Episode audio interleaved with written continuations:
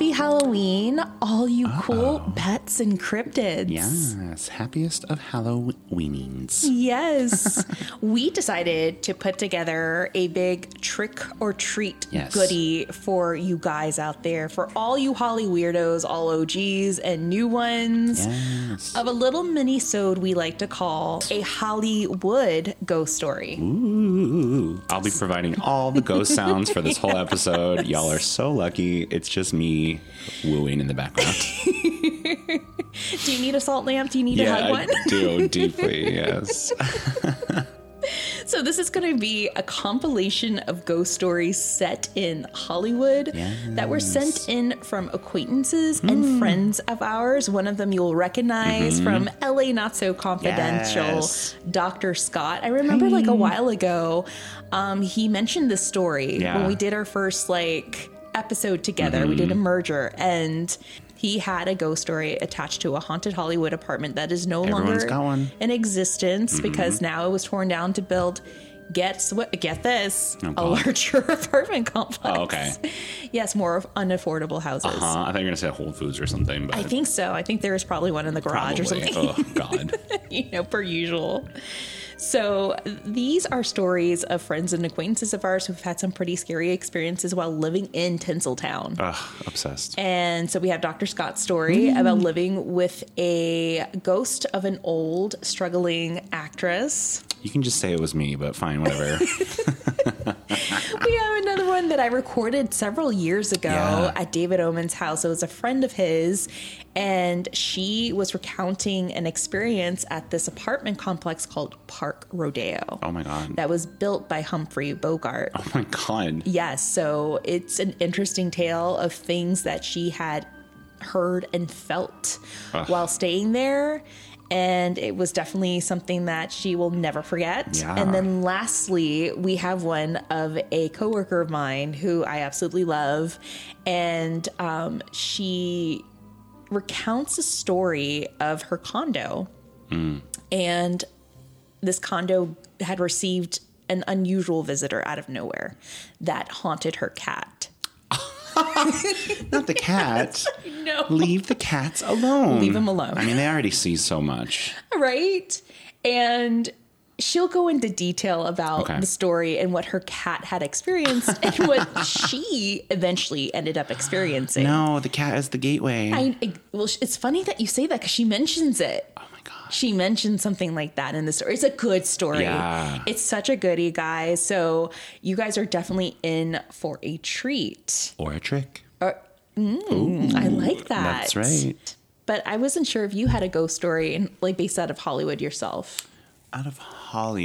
Well, just the ghost of my ambition, I'm sure. But um, uh, yeah, I'm trying to think anything specifically Hollywood related. I mean, I know we've talked about it before, but definitely the David Oman house for me was the most like, uh, what's the word? Like centralized and concentrated activity that I've ever experienced. Like Right. all of my activity at the school that we used to work at. I mean, that is the heart of Hollywood. That's That sort of like how they market themselves. Yeah. Uh, those were like spread out and a lot more disconnected. Um, you know, if you listen to some of those episodes, those were things that had happened to me like over a couple of years. And then after my time there, like really when we were working there, as opposed to like when I was a student there, uh, the activity really amped up, I think, quite a bit. Especially, I never really was in those dorms.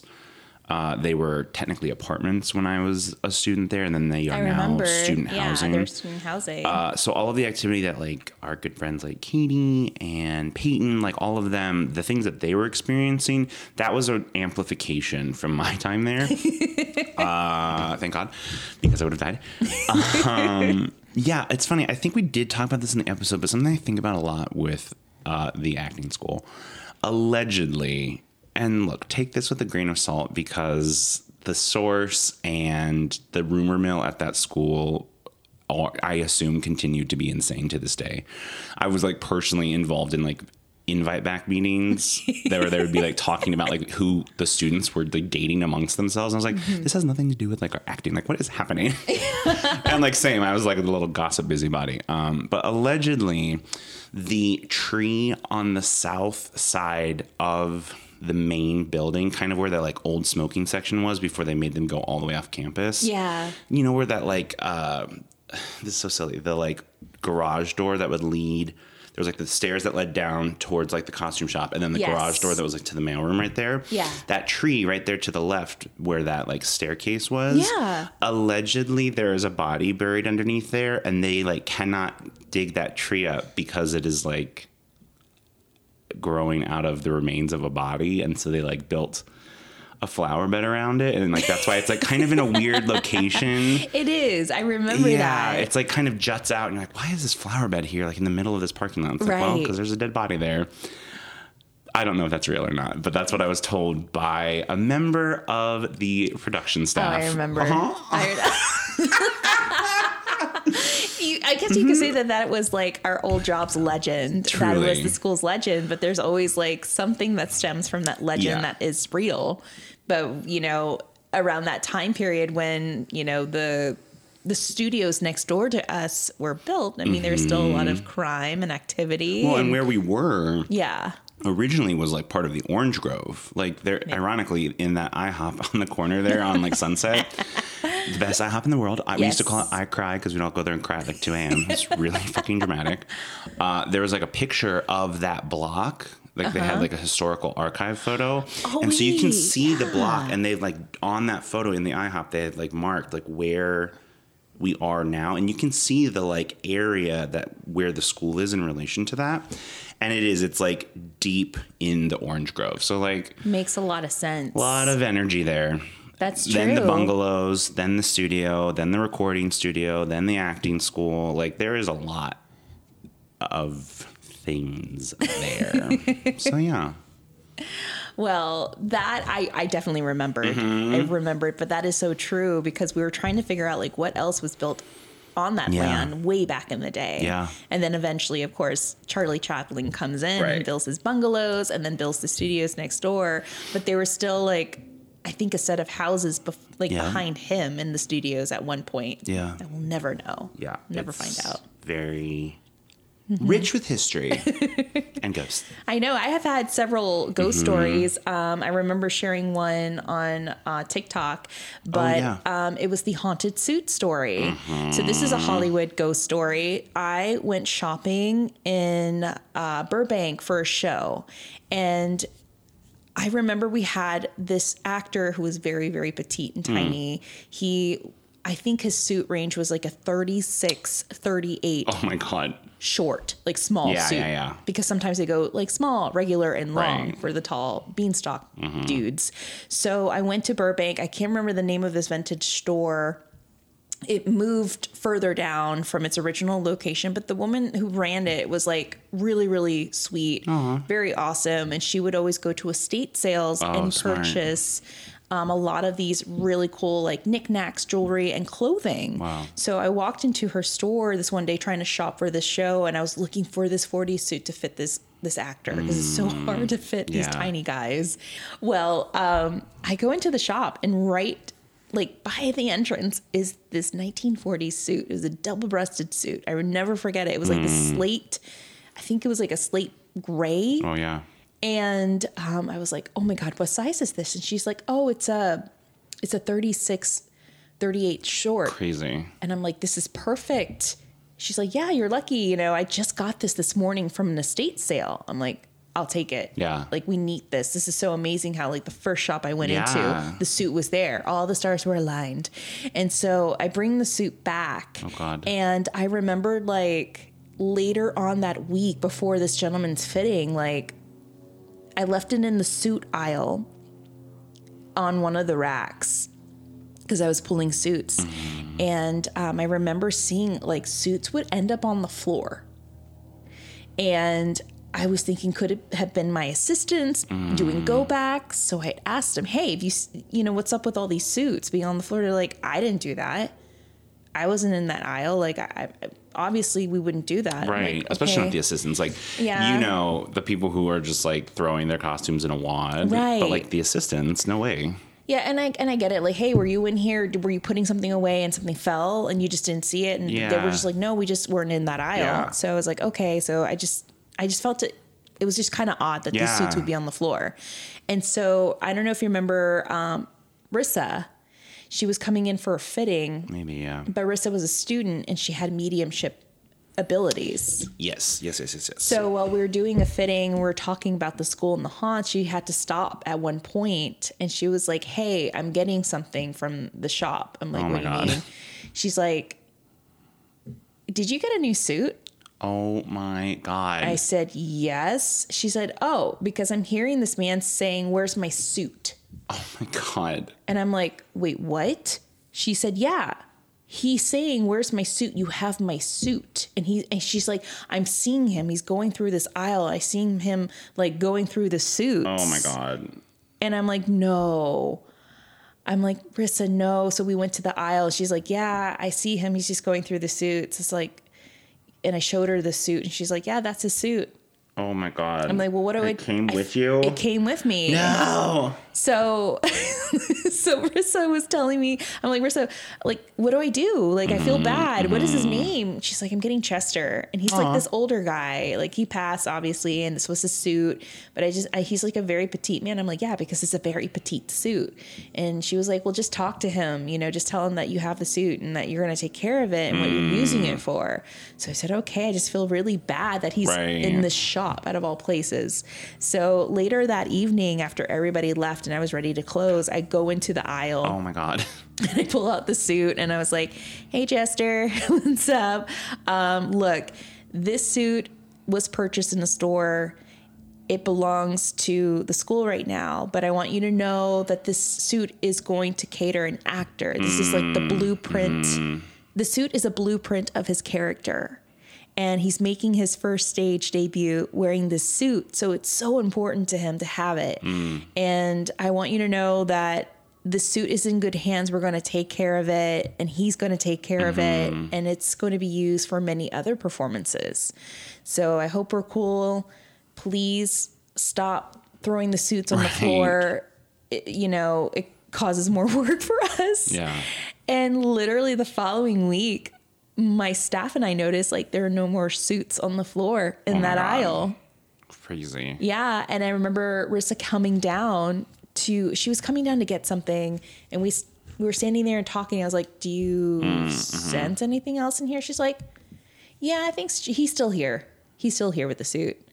She's like, He just likes to be here. Like Mm. the energy you have here is really good. I'm seeing him go through different aisles. Mm.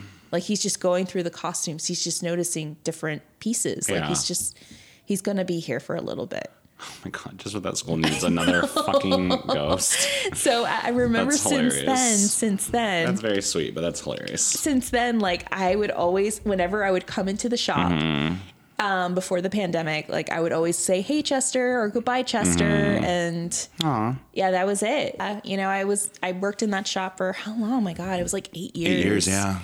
And you know, I, I had to go. Yeah. I had to move on. I could have re- easily stayed there and been, you know, planted there comfortably, but Sure. nah. Yeah. No, gotta I mean, move on. You gotta move on. Yes. Well, speaking about people that can't move on. Oh, God. A segue. Eh, segways. the ghost of a segway. We have a ghost story here sent to us from our friend Dr. Scott. This one we're calling our haunted Hollywood apartment. So take a listen. It's a goodie, and we'll circle back.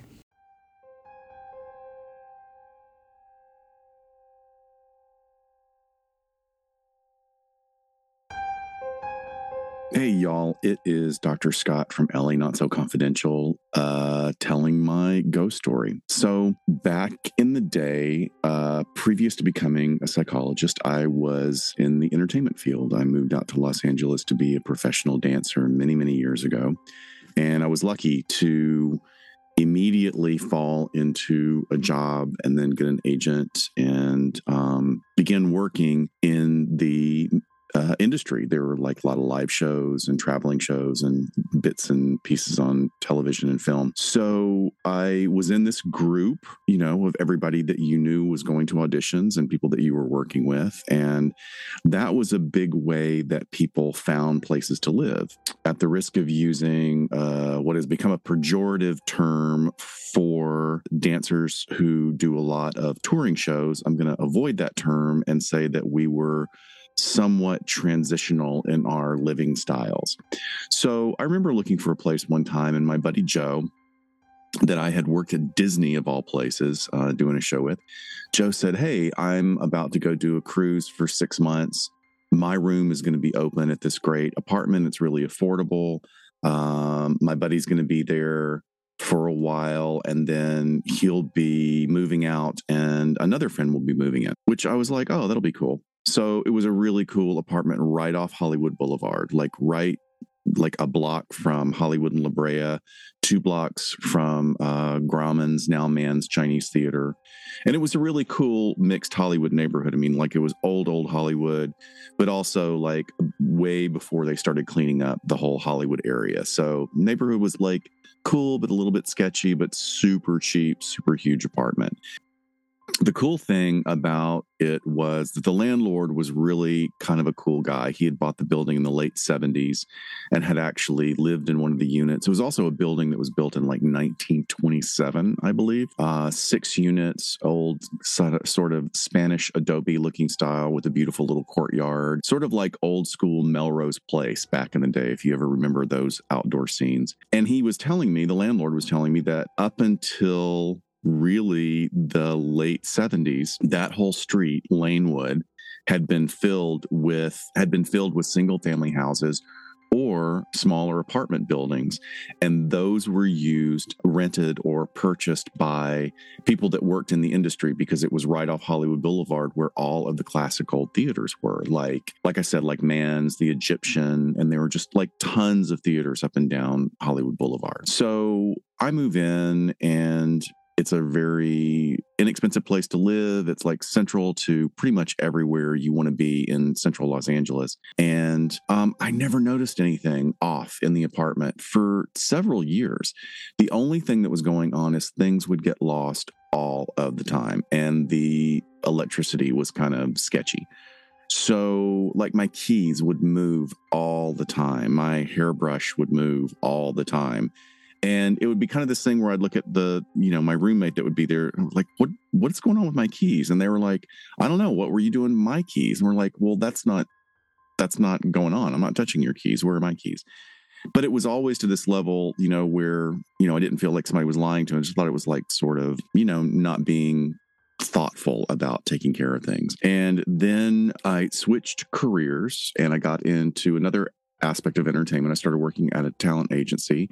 And then after several months of that, I uh, became a assistant to a casting director and then an associate and then a casting director on a few of my own shows and that was over a period of like three and a half years uh, by that time i had settled into you know not really transitional roommates but one long-term roommate who was a friend of mine from uh, back east when I had just gotten out of college. So my buddy moves out to LA and he's moving in, and immediately the things start happening with him. Like, where are my keys? Where's this? These things got moved around. I didn't leave this here. This is odd. Both of us left the apartment together. Is somebody breaking in? It was weird. And the electrical stuff continued. And I even checked with neighbors. I was like, oh, yeah, the wiring must be really bad everywhere. And no other neighbors were having any problems with their wiring this this thing started escalating noises at all times of day and night computers electronics turning themselves on all day, all night. Middle of the night, the TV would turn itself on, blaring, or a fan would turn itself on or off. And again, I'm still thinking that it's something going on with the electrical. And I call my landlord. He's like, "Oh, I'll get somebody out to check it," and it, you know, never gets fixed. So then my roommate Tim, after a couple of months, when I got home, he was a little bit like white faced, and he goes, "Uh." Is this place haunted? And I said, I don't think so. I mean, I don't think so. I mean, it's you know, kind of creepy and old, but it's not, I don't know. He goes, Well, I just always feel that somebody is looking at me in the bathroom. And I thought that was odd. He said, particularly when I'm in the shower. So, you know, you kind of shrug it off. And then I started putting things together and like, oh, that happened and that happened. And then this next level of stuff started happening with like pops of light that would just sort of uh, appear, like almost like a little tiny flash bulb, like an old time, you know, like an Instamatic camera flash bulb would go off. Um, in the middle of a conversation, you'd be in one of the bedrooms or the living room, and this like little flash of light would happen. So then I call my landlord, who has since moved to another city, and I said, Bob, is this place haunted? And he goes, Oh yeah, didn't you know? I said, No, I didn't know. He goes, Oh yeah, it's a it's a ghost. She usually hangs out in the hallway or the bathroom. She's been around. She won't bother you. She's just um, you know, she's just there. And I was like, wow, okay, nobody ever told me. So then I call my original roommate, Joe, and he's moved away. And I was like, hey, Joe, what's going on in this apartment? He goes, oh, yeah. This uh, I forgot to talk to you about it, but there, there's a presence there. I think it's a female. She hangs out sort of in the kitchen kitchen area sometimes, but mainly in the bathroom. I was like, okay, I wish people had kind of like let me know about one of the most interesting things about where I'm living.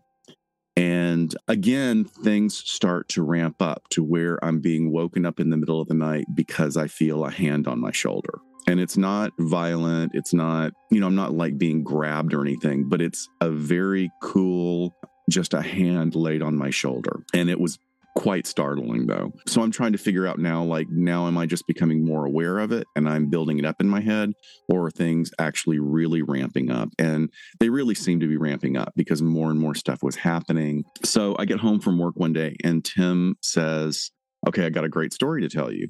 And he had been dating this flight attendant, uh, a guy from South America and the guy was on a layover for a few days in Los Angeles and he was over at our place. And Tim said we got to the base of the stairs outside and he he immediately shuddered and said wow your apartment is really haunted. And Tim said oh yeah we we thought it was like something that sort of hangs around. He goes oh no no no this is this is a major, major, major presence. So he gets really quiet and he walks up the steps and he goes into the apartment and he makes a beeline right for the hallway and into the bathroom. And he goes, It's a woman, it's an actress. Uh, she killed herself here. She spent a lot of time in the bathroom, but she killed herself. Uh, she cut her wrists and her throat right here over the sink. Uh, and she really is impatient with you guys. Um, she doesn't know she's dead, and she because she liked to shower a lot. She that's why she pays so much attention when you're in the shower. Tim goes, well, why would it be so recent? Like Scott's lived here for a long time, and he goes, well, is your roommate in the entertainment industry? He goes, yeah, he's a used to be a performer now he's a casting director and the guy goes oh well that's why his reality shifted his identity shifted and now he's someone that she sees as someone who could get her a job. And I know that sounds like crazy, but I mean, it, it is interesting that there was sort of this shift. As soon as my career shifted, things kind of moved into high gear. Then Tim ended up moving out into another unit. I was alone in the apartment, which was kind of cool. It was like the first time really having a place to myself in, in many, many years. Uh, but it ramped up even more then. I mean, and it would be just jerking awake at night because I could feel that hand, or um, things being rattled, furniture being moved. Um, one time, a beautiful old metal fan, um, but very secure and kept in very uh, good condition. Just at like two in the morning, uh, all of the bolts that had been sort of rusted in place completely flew off, and the metal fan blades were hitting the screws. I mean, uh, this incredible cacophony in the middle of the night. And I, my, I thought I was going to have a heart attack. So I went and talked to a friend of mine who has more expertise in it. And she said, you know, you should talk to her and see if you can explain to her that she's not here anymore. I mean, that she's not alive anymore and that you're living there and you're willing to share the space if you want to, or you can tell her to go. So I did. I like sat in the hallway one day, like sat on the ground and um, just started having this conversation. And the weirdest thing happened. It really felt like the energy shifted in that moment, in that I felt like I was having a conversation, like I was being listened to. And I just said, you know, I know that you lived here a long time. You lived here a long time ago, but I kind of need to get on with my life. And if you want to stay here, I completely understand that, but you can't be waking me up in the middle of the night and doing all this stuff. I'm going to acknowledge that you're here and I'll say hi, but you know, can you cut it off in the middle of the night? And that hu- made a huge difference. Um, you know, stuff stopped being moved around. I occasionally did still still see the pops of light, and especially the most memorable version of that was when another friend was over and we were sitting in my bedroom looking at at some documents or something, and she said, "Oh, I don't believe in any of that crap." And right as she finished her sentence, a pop of light popped right in front of her face. And her response was really funny. She goes, Oh, okay. Okay. So that happened. So, anyway, that's one of my ghost stories. It's the one that um, was probably the most prominent that I've ever experienced. The building is no longer there. They tore it down and the beautiful old building next to it and built a super modern apartment building with subterranean parking. And I always think about that one little unit of space where my apartment was and if she still is attached to anything there. Cause I mean, she could be in the middle of a storage room or she could be in the middle of a bedroom or somebody's kitchen. Um, but who knows? And I hope whoever she is, um, that she found some peace. Okay. Thanks, guys. Happy Halloween. Wasn't that a good story? Look, listen, look and listen. Uh, as a fellow struggling actress who may or may not also be a ghost, um, I can relate deeply to trying to get people's attention. yeah, uh, that is that something about not knowing that you're dead really freaks me out. That I think is the scariest part for me. And that you have to get the attention of a casting Oh yeah, good luck. Like, associate. Like, yeah, I love I love Dr. Scott, but like, I know. casting is so crazy. I w- if I was a ghost, I would haunt him. I think it would be Oh, fun. yeah. I think it'd be fun too. His stories always make me laugh. Um, yeah, I don't know. There's something about like that sixth sense. I mean, spoiler, I guess it's been fucking 40 years, but sure. uh, there's something about that where it's like the ghost doesn't know they're gone. They've like passed on, and then they like have that moment of realization, and Bruce Willis is like staring at Yeah. sweet baby Haley Joel Osment and been Yeah. like, "I'm actually the ghost too." Uh, that terrifies me. That actually scares me more than like the unknown or like the nothingness or whatever. You know what I mean? Yeah. Like, oh, you were just like functioning. You don't know you're dead. Well, That is what saddened me. It was the fact that like how she died and she still didn't know that she was dead. She she really thought like, Uh-huh. oh, I'm I'm gonna make these auditions. I'm gonna make it big, which is really sad because I mean, when you think of Hollywood, especially during that time period. Right. Like this, I mean, it was so cutthroat, and it still is. But Still is. It was so dire back then. Mm-hmm. And I mean, look what happened to the actors Peg Entwistle. totally. I mean, there's so many that you can even like.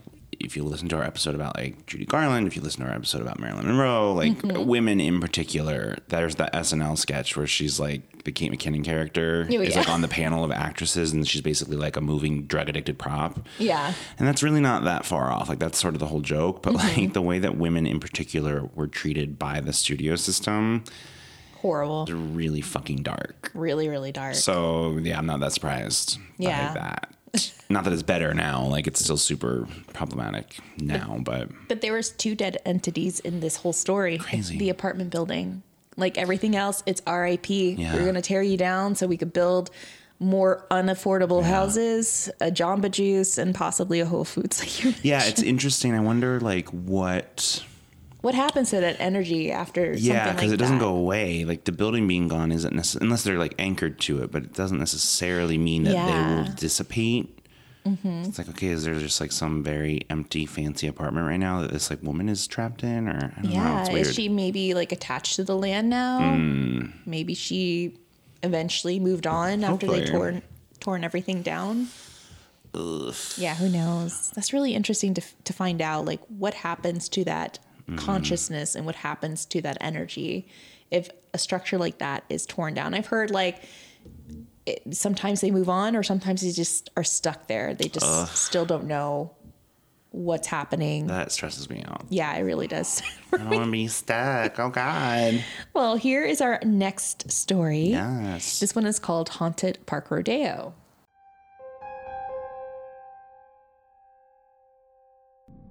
You know, um, I have had some scary. Situ- I've had I had one very kind of scary situation again at Park Rodeo. Um, So part is not Parker here. Tell me a little It's more. on the corner of Rodeo and Charleville, um, and it was built in the 20s, and it was, you know, Chuck Barris lived in the apartment before me. Now, he was a game show host and Oh, wow. famous CIA operative. Um, when I moved into, I moved in right after he left, and his, there was like 42 phone lines. So anyway, it's a very historied building, lots of celebrities, like old school, you know, long time, old Hollywood. Um, so there's just a lot of drama that is instilled there and Of- i think that's course. why i think that's why you know It's, ex- do you think it's haunted? oh yeah Park Rodeo is haunted. Is it still standing? 100 yes Wow. I guess we're gonna have to interview that place, guys. Do you- yeah do you happen to know anyone that lives there by any chance? not still? any um not anymore i mean like i said it's across from william morris so there's usually Mm. somebody staying there you know um, when i lived there kiefer sutherland lived upstairs from me Oh my you know? goodness. yeah yeah yeah he, that that that's a, for another podcast or whatever video that that i've tales but no i think because it was so it was built by Lauren Bacall and Humphrey Bogart, so then that, that kind of led to a lot of their friends being part of being there. Yeah. And then just that time was just, you know, a lot of drinking and partying. There's a lot of things going on, and a yeah. lot of things going on. And um, another neighbor there, Fabs, there's a um, two studio apartments. One's very small, that was like the butler's apartment, you know, of the building like back in the day. Mm-hmm. Right. Um, and then a bigger studio, and she had. She invited me over. She was like, "Come listen, darling. Let me t- let me show you. Let me show you, darling." And so I sat there, and at like three thirty-two every day, and I think I have the time right. You would hear there's wood floors, and you would hear footsteps go across the floor Wow. like every day at the same hour. Um, that's where I had the person come up behind me, so much so that I put out raisins and I was like, stop scaring me. Like, spell it, I'll help you. Like, you know what I mean? Like, um, and then another time I had, I was laying in my bed and I could see down a hallway to my front, kind of to my front door from my bed, and I couldn't move. I had, it felt pressure on my heart and I saw a figure walking down the hallway.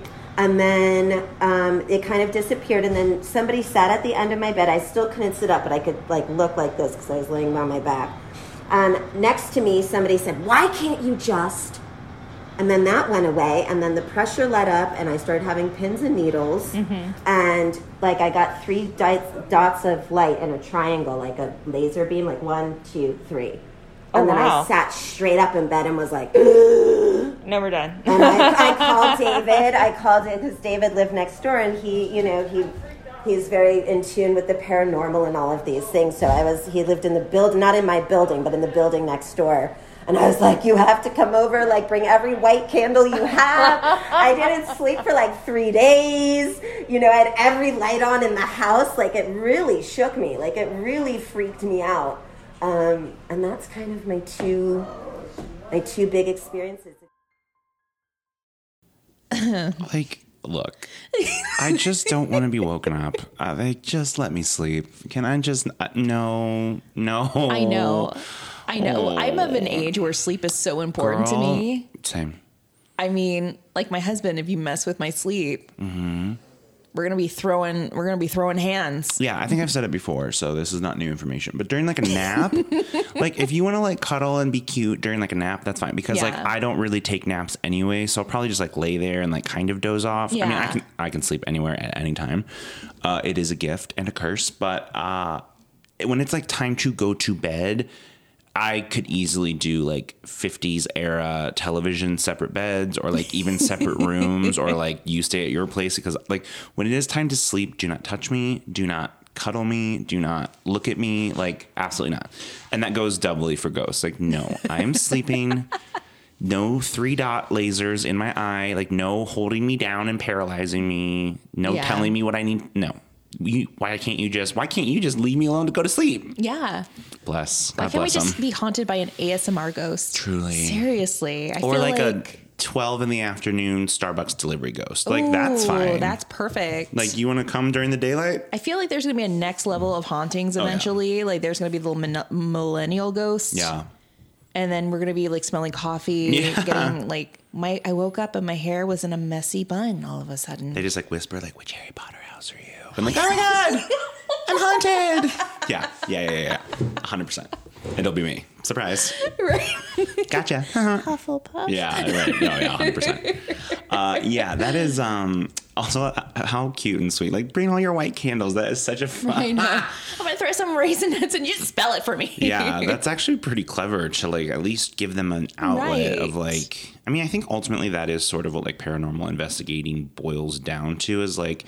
I was talking, it's so funny. I was actually just talking to my sister about this, and she was like, she has a friend who's very into the paranormal, and so she, they were like talking about it at her work, and she's like, I've been listening to your podcast, so I was just like, just in case there's anyone here, like you may not follow me home, like I, because her, her boyfriend is a firefighter, so he works like 24 Oh man. hour shifts every three days. So she's like home alone, Mm-hmm. and they have a dog, but like you know, it's scary as a woman living by yourself at oh times. no, I understand. I get it. Yeah, yeah. of course. And so she was just like, "N- I'm already scared when I'm home alone. So like, nothing can come home with me. Like, you are not welcome. Like, I wish you well, but like, you may not attach yourself to me. Like, good for you, girl. um, but it is funny that there's just this like unspoken, like, okay. I think it's just difficult. I think it's difficult to communicate from the other side. And if you can give them a vessel or a pathway, i.e., the raisinets, that like mm-hmm. makes it easier, you probably will have an easier time communicating because it's so much energy to like communicate with us. Right. And I don't think people always fully understand that. It's like, yeah, they're not trying to be scary 99% of the time. Like, of course, we've heard stories on this podcast. Yes, these are like uh, insidious spirits who are doing something like hurtful. That, of course, exists. But like most of the time, it's just someone who's like trying, like we were saying in the last one, like trying to find their item or like trying to communicate or trying to figure out where they are or like trying to connect and it's difficult. So if you can give them like i think it's very clever like here spell it with raisins like so funny. Put it in a raisin. While you were talking, um, No. and of course everybody was getting the text, like they heard that the little text notification. That's Zachariah the Witch. oh my god. I just texted him a while ago, and he responded with, um, he was just on a uh, YouTube channel investigating with this with H3. Obsessed. So guys, go check it out. And also, I texted him back like, "We need to get you on the podcast." To which he replied while you were talking, "Yes, please." So we're gonna get him on here. I think I within the next week or two. Yeah. But he is going to sit down with us and talk about this investigation with Amazing. H3 and also his investigation at the Cecil Hotel. oh oof. Oof, yeah. das Cecil yeah, das Cecil. oof oof i love zachariah he's the best he really is. So pardon that little dis- uh, that little disruption, but that was our friend, and we had to like breaking news you know give you that breaking news. But yeah, she is a friend. Um, this uh this girl is a friend of David Omen, who's also a friend of our podcast. Mm-hmm. Yes, and this was recorded, I want to say several years ago, almost like kind of like on the cusp of the pandemic, Yeah. and she was staying with David. So David was like, "You need to talk to her because was she she." staying at his house Oh, at his house. Crazy. Yeah, and guess where? What level? the third The third one. crazy And she said, Yeah, you kind of get the feeling like someone Mm-hmm. is standing behind you or you're being watched, but you just kind of like just go about your day and ignore Yeah, it. I, I think they're just so used to us, so they don't care. that was sort of my experience there too is Right. like i was very aware that we were being observed i had that feeling Right. but it is it's very like tiger at the zoo it's not like malicious or even like interactive I that know. much Yeah. the house itself is quite active but Yeah. like i didn't feel like anything touching me or Dangerous, near right? me Yeah. their activity was through the house around me and i think there is a fine delineation of that so i could imagine like someone who's living there just like hey i'm just trying to like live my life and they would probably respect that mm-hmm. could never be me no ma'am first of all i hate stairs level three no, No. i'm so sorry no no I'm sorry. Okay, would you walk or would you float up? If I was a ghost, Yeah. I would never walk anywhere under any circumstances as a ghost. Let me be very, very clear. These legs will never touch the ground. Uh, even now, I hate I hate stairs in all directions. So yeah, yeah, yeah. Well, we saved the best story. Well, they're all great. They this one was really this one was really good because I think you're gonna get a kick out of it. Oh God. Um, so this one is from a coworker of mine who um, lives in a condo in the Hollywood Hills. oh wow, And her cat was haunted. cats, y'all. what how she talks about her, her beautiful cat is so hilarious. But um, but then eventually. Like we remembered from the documentary not too long ago, um, don't fuck with cats. You just certainly don't fuck with people's cats. Here we go. So here is Andrea's story.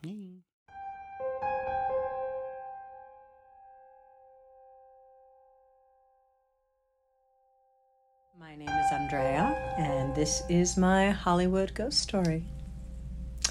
So, I live in the base of the Hollywood Hills, um, sort of near the Hollywood Bowl, that area. And the neighborhood that I live next to is a very, um, was a very famous Hollywood neighborhood called Whitley Heights.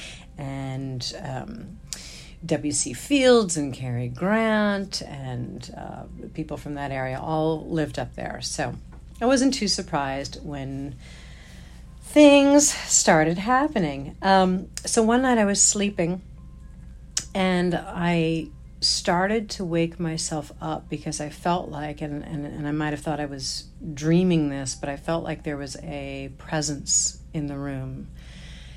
And it, it felt a little scary to me. And I sort of forced my eyes open and I thought I saw, like a, or sensed kind of, um, a fuzzy male. It felt the energy felt male to me, um, standing between my bed and my bedroom window, and right by my bedroom window is my cat's little sling bed where she sleeps.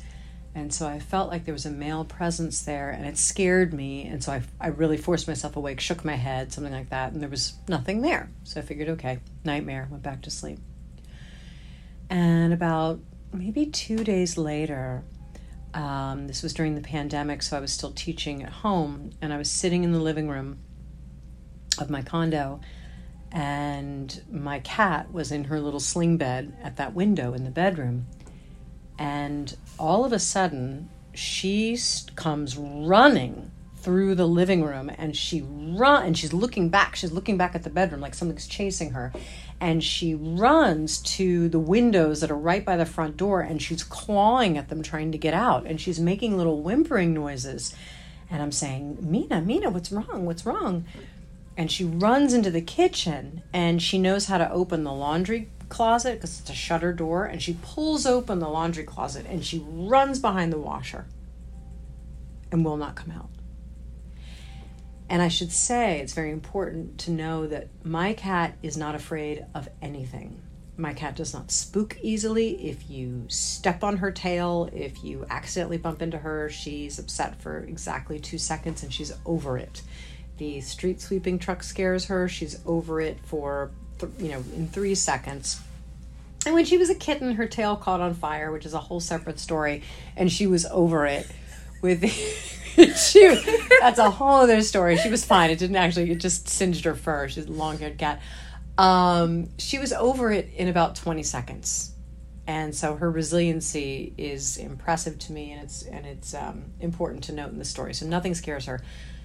I go back into the bedroom. I look in her sling bed. I'm thinking something must have bit her a spider, a bee, something. There's nothing there. I comb all through the little fur that lines it. There's nothing there. I look out the window. Was there a, an animal that scared her? Raccoon, coyote? Nothing. She still won't come out from behind the washing machine. I put treats out. I coax her. She will not come out. Hours go by. She would tiptoe out from behind the washer. She'd take a couple steps. She'd look down the hallway. Something would scare her again, and she'd dart back behind the washer. And this went on for hours. It took about four hours until she would finally make her way into the living room. Now her litter box is in my bat is in my the master bedroom's bathroom, so I was worried she wasn't going to go use it. she would kind of slither along through the living room, go around the corner, hug the wall, use her litter box, and then come back out. And she would kind of hurry back out. Mm-hmm. Um, by the end of the day, and I was trying to teach classes online and the whole thing, by the end of the day, she came out of the laundry closet. She would hang out in the living room, but she would not go in that bedroom unless she absolutely had to use the bathroom. And even that night, she she kind of crouched on the ottoman for the couch. She was really on alert, and she stayed out there the whole night. She would not come back in the bedroom. Wow. And I'd never seen her do that. Never at all. Because she's a pretty brave cat. She's an extremely brave. but this is something you've never seen her do while living there with her. I called the vet. I was like, something, what, you know. And they're like, oh, cats get scared. I was like, yes, but not this one. I've owned other cats in my life. Yes, they get scared of things. Not this one. She will go right up to the vacuum cleaner. She does not care. she does not care. Um, so I was. This was completely out of the ordinary behavior for her. Um, I have a friend who's a professional psychic, and I called her, and she knows my cat, and she said, uh, "Close the curtains in your room. Just close them." Um, I said, "Okay." So I closed the curtains in the room, but Mina still wasn't really, really going in there. And so about took a couple days and she started going back into the bedroom a little more and I started coaxing her and patting her and she but she still wouldn't get in that bed in that little sling bed. And then I don't know how long after it was. It might have been a couple weeks, it might have been a month. But I had a session with um, a spiritual teacher that I, I've been working with for years and years and years. And this person is also is clairvoyant. This person is a medium. Uh, this person is well in touch with things on the other side, if you will. And I just outright said, I said, Do I have a ghost? And he said, Yeah, you do. I said, Okay. I said, uh, Are we talking poltergeist here? Or is it. He said, No, nothing like that. He said, it's a, He's a little mischievous. It is a male energy, or in the physical realm, it was male. Um, I said, Is it someone who lived here? And he said, No. He said, But someone who lived in the geographical area. He said, He's just sort of passing through, but didn't live in your specific building or land plot. And I said, um, I said, so okay, so he's just mischievous. It's just mischievous. He said, yeah, there's a there's a curiosity there. There was a little bit of curiosity with you, but he said, and this is what this is what stopped me. He said, but he was messing with the cat, and I hadn't Oh mentioned the cat yet, and I and that and then I became really upset because I'm like, okay, human or vibrational entity, you don't mess with my cat. So I said, yeah, he was kind of curious, but he was very curious about the cat. Um, I said, so that's what spooked. That's what spooked her. He said, yeah. I said, what do I do? And then he said, well, like in the physical realm, in the physical realm, you set a restraining order. You set a physical boundary. You cannot come within six feet of me, right? He said, so for this, you need to set an ener- energetic boundary. He mm. said, by going into the space and declaring that no energies are to come into this space unless invited, and that this energy does not belong here. You know where you need to go, it is not here, um, and set that boundary. So I was like, okay. So that night, I went into the bedroom. I went. I stood right in the spot where I saw, felt it that one night before before my cat got spooked. And I stood there and I took a couple breaths and then I very strongly, firmly said that no energies are allowed in this space unless invited and that that specific energy who had been here was not to come here anymore and was never to touch my cat. And so I did that, and it never happened again. And she, you know, got over it, and she was all back to normal. But, um, but I will not be convinced that it was a that it was a bug or that it was a nightmare, even because she was, I have never seen her like that, ever. Um, and I do believe that cats have one paw on the other side, and they can sense things that we cannot sense um, with our, our limited awareness. So that's that's my belief, and that's my story.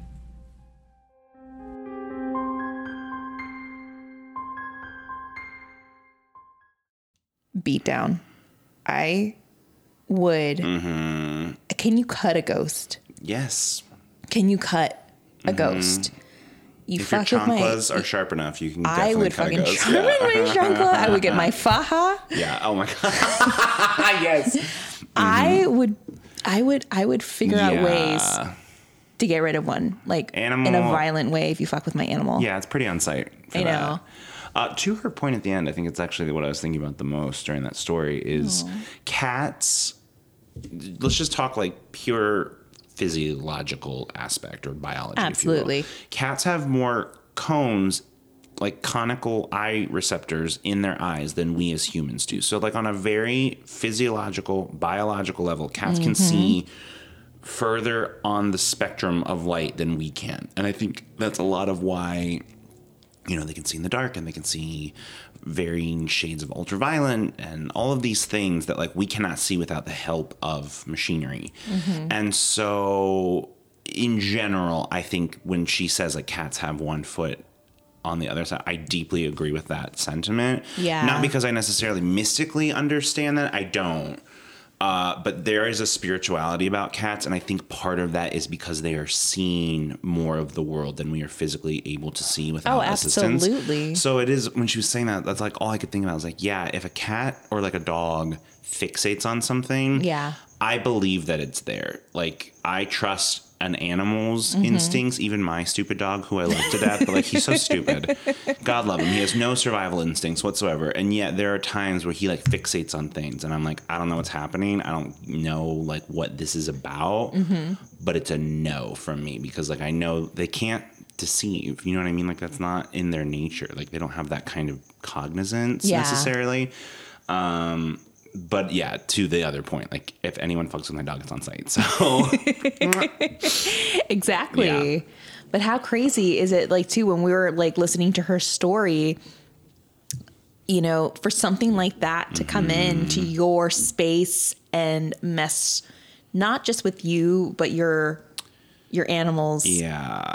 And in such a way that it's like, okay, you're not just like messing with, right? Because I'm like, I'm quote unquote mess with animals. I'm like, oh, Yeah. I'm like squishing their little cheekies and like their little making little faces. and- yeah. But like, I've never done anything that would like scare, Scare, you an know. animal or Yeah. hurt an animal. So it's like, yeah, is he like curious and like messing with the cat? Sure. But for Mm-hmm. a cat who's like so unfazed, like she was saying, to then be like afraid, Yeah. that's more than just messing. That's fucking and do And she not. she's so in tune with her cat too because she's like Mm-hmm. no something's wrong with it like this is not just like an insect bite or a nightmare like some Mm-hmm. something happened and i'm going to get to the bottom of it Yeah. and it was something spiritual so um, what i enjoyed about her story especially dr scott's story is like boundaries Yeah. You gotta. You gotta. a spiritual restraining order. I think that was such that. a good. Yes. that is a good thing. That I think I'm to use that. It's like you got to create. You're to have to send out a spiritual restraining order. Mm-hmm. You're to have to be hundred feet away from me. Truly. But that's the thing is like we have to set boundaries in our lives. we do absolutely. Like, in every sense of the word. Yeah, in our workspaces, in our Yes. home spaces, in our spiritual spaces, we have to create those boundaries. yeah. And I know people are probably in the belief like, well, you know, there's certain things that can like attract a ghost to your house. Like there was this Mm-hmm. one trend on TikTok, like if you leave a welcome mat outside, it's like inviting a ghost. I'm like, Yeah. well, I've had plenty of those and I haven't had anything. Right. You know? Isn't that a vampire? Like, Is it I know Isn't that vampires that need to be welcomed in? Get it, get it straight, TikTok. Uh, yeah, look, in general, not to be on a leftist rant, but here we are. Gotcha. You thought I wasn't going to do one, but here we are. This is the trick. You asked for trick or treat and you get a trick. Uh, it does not benefit capitalism for us to have boundaries in any aspect of our lives. So we are taught from Say a very young age. Yes, truly, though. true. But it's why it's so difficult to set boundaries at work. You're taught in school, you wake up at 4 a.m., you go to school at 6 Mm-hmm. a.m., you work for eight hours, then you have to do extra work for free when you get home.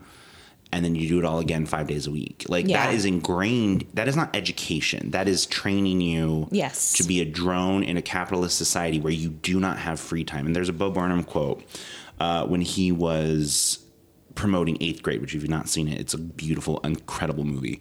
Uh, and very important, I think. It ta- it's really dealing with the way that social media like infects our lives from a very young age. And like, look, we're on social media too. Like most of you follow us on social media. But we didn't grow up with it. You It is know? different yeah, for it's sure. really different compared to I this remember new like generation. waiting for my like college email so that I could like be invited into Facebook as like a 19 year old. You know what I mean? Like it's different. It is. Yeah. There's like five year olds with TikToks now. yeah. Um, and so you know they are the social media. The last frontier is our free time. Is sort of what Bo Burnham is talking Yeah. about, and they want every second, every molecule of your free time to be on their apps. And like I'm as guilty as anybody. As soon as I go to bed, I'm like TikTok scroll. So I'm not, you know, I'm not saying like don't do those things. I do them as well. The reason I'm, I'm saying all this is that it's so important because we're so taught, we're so trained, and it's so ingrained in us to have no boundaries. Mm-hmm. And that is a a recipe for disaster in your interpersonal relationships, in your business relationships, in your job. Mm-hmm. When you're not setting boundaries, the only thing that that benefits is the person above you making money off of you. And I think the same thing is true of spirituality. When you do not have boundaries in your spiritual life, who is that benefiting? Not you. It's the energies around you that are leeching off of you or fucking with your cat in this instance. Like you Right. have to have boundaries for yourself and for like the things that you protect around you. Absolutely. Leftist rant over. Just kidding. I'm sure there's more. Don't worry. The dog barking in the background The- has boundaries. The dogs agree with me. See? They're barking right now. You're like, yeah, I hear you. Yeah, I get ya." 'em. Yeah. That's what I was wondering too. I'm wondering if, like, because we have that mindset, if, Mm. if, if it lends to the fact that it creates us to be very vulnerable with the spiritual world. well, I think it definitely does. Yeah. Like, I think that's a really good insight. It's like that's what we were kind of in, like, grew up with. That's Well, especially women, I think, you know, to speak on the outside, Mm-hmm. but all the women that I know, this idea of like tending and befriending as opposed to like saying no because of the fear Mm-hmm. of being hurt or attacked or assaulted or stalked or whatever. So you like get catcalled, for example, or like hit on or whatever, and you're just like, oh, thanks. Like, like, mm. Right. The tend and befriend mentality. And I think there's an element of like, it is much more difficult for women to set strong boundaries in a patriarchal society because they are taught that they are not allowed to do that through like the violent actions of horrible men. And so Right. again, to translate that into a spiritual entity, it's like they are there and you get to set the rules. Like if you do not want them there for any reason, like you get to set the boundary. It doesn't matter if they're like a good, benevolent or bad malicious spirit. It doesn't matter. It's still mm-hmm. your life in your house. Yes, I agree. I agree. Rent done. No, I'm, I'm just getting started. I'm just gearing up.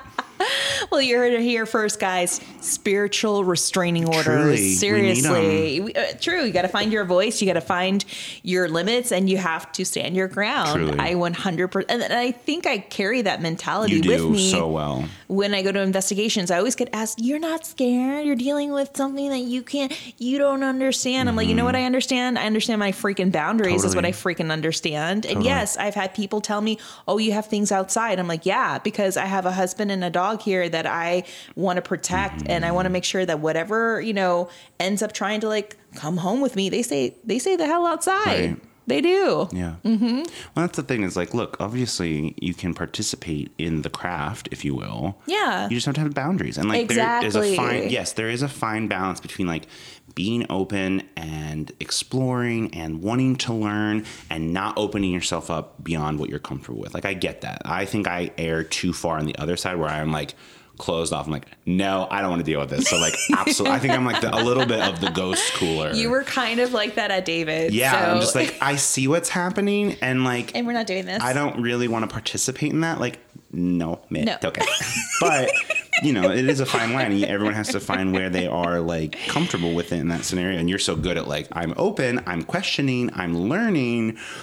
but you cannot come into my home. Yes, exactly, exactly. But oops, Oh, Mia. Mia's like, Mia yeah. agrees. Oh my, sorry, my poor boxer has the oh, worst allergies. Oh, we've we've tried everything. we tried. She's on hydroxyzine. I think that's what it's called, and it's helped somewhat with her uh, mucus, but she still has a little coffee cough. So sorry, guys. We're so desensitized to to all these like noises she I makes now. know, And we're like, yeah. now it's Mia. But yeah, I think we, you know what, we created a little restraining order for our listeners to use. Yes. No me toques. Truly. No me toques. They'll get it. In every sense of the word, do not touch me. And that's the thing is like obviously the word Hollywood is ingrained in our names, but there is sort of a like Hollywoodization Mm-hmm. of what paranormal spirits are. And I was telling this to my sister uh, recently. And you know, I was just saying, very, very rarely are you encountering like a malicious devil. You know what I mean? Like the- all those things that like the, uh, the female or the the what's that? The female exorcist, the nun exorcist, that movie that's coming Yeah. out. It looks incredible. She's such a good actor. Um, but like it's a very glamorized version. Like that's most of the time not going to be the case. And look, obviously people have different stories. Like we've all heard like the horror stories are like, no, it was malicious. It was like a presence that I could not get rid of. But like most of the time, your firm boundary will be enough. Mm-hmm. Absolutely. And if it's not, then like, yeah, of course, escalate to continue to protect, protect yourself. But I just think in general, like, it's not a Hollywood movie. They will respect your boundaries for the most part, yeah. Or I will I feel them. like some people really want to live in that Hollywood movie. They they want to be levitated. They want to be thrown against the wall, and it's like, well, let's just say if you fuck with the universe, it's gonna fuck with you Truly. back. Everything opposite reaction. Yeah. Exactly. Well, guys, we're gonna we're gonna come to a close right now. We are. If you love Hollyweird Paranormal, mm. please head on over to Apple Podcasts and leave us a mm-hmm. five star rating and please help write a review for us. It really does mm-hmm. help us out. It helps us indie podcasters become a little more visible. Totally. If you want to stalk us some more and learn a little more about myself and Bryce and the podcast, head on mm-hmm. over to hollyweirdparanormal.com, travel and venture through our merch store and listen to past episodes and seasons.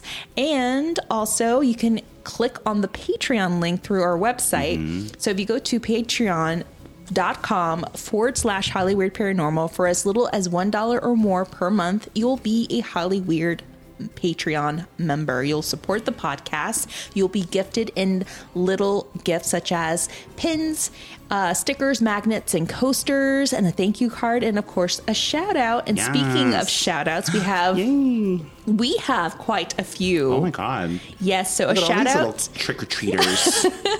So a shout out to Joanna, a shout out to Ale. Thank you, Emma, Mariah, and Micah. oh my god, that's so sweet. Thank you guys so much for supporting us. I know. Thank you guys so much for signing up to be a Patreon. That's so sweet. You can sign up to be a patron for a month or 2 or Mm-hmm. however longer you want to be supporting the podcast. I mean, a little does go a long way. It, really, really does. does. help. We do appreciate every cent. Thank Mm-hmm. you guys so much. You'll also be inducted into our secret podcast society of Saturday Night Ghost Club. So if you binge through all of our episodes, you can actually binge through the episodes of Saturday Night Ghost Club where we collect real ghost stories from people off the streets. Mm-hmm. And trust me, there are some pretty crazy tales. Everybody has a Everyone's got one. everyone has a ghost story. So those are really good to binge, especially on Halloween. So thank you guys so much for your support. Thank you guys Mm-hmm. thank you. so much for tuning in. We hope you enjoyed this episode as much as us.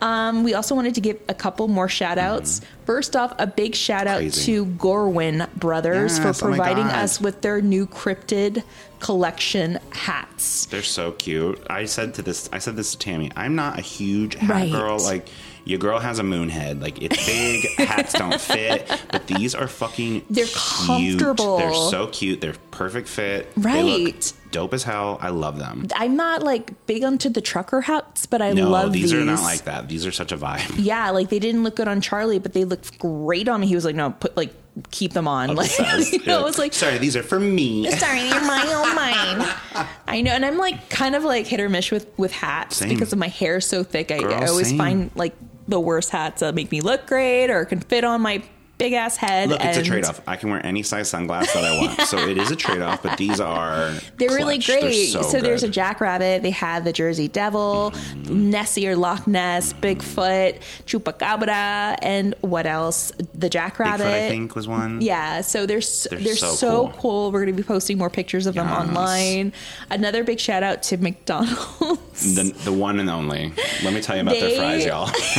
they sent us a huge they sent us a huge care package So of sweet. all of the new Halloween pails and they're amazing. They're so- they stuck with the old school versions. so it's like right the- out of nostalgia. yeah, McGhost, the McWitch, and the McBoo, and then of course we had the shirts, the patches, and the camera. So cute. Yeah. I'm dying. and it's it's just it's so amazing. Thank you to McDonald's Thank you for so sending much, us this yeah. This amazing care package. And then of course we cannot forget about La Colombe. Is it, uh, yeah, La Colombe coffee. So nice and sweet of them. Like I, hey, you know I love all coffee. I know we love coffee. This brand is so good. It is so good, and they have a roast called Rest in Peace with a skeletal. Is that is that a Ben Franklin? It's a Benjamin Franklin skeleton. yeah, yeah, yeah, yeah, yeah. and then they have another awesome roast called All Dark. I love a good dark roast. Yes, so good. Yeah, really delicious. Really great coffee. Go check them out. Go follow Mm-hmm. them. And yeah, I think that's it. Love shout outs. I love shout outs. so we love little gifts. Ah, All right, guys, take care. We hope you have a wonderful Halloween. We hope that you have a safe Halloween. And please be sure to check your candy, of course. Always. Always. Bryce, do you have anything you want to say? Bye. Bye. Bye, guys.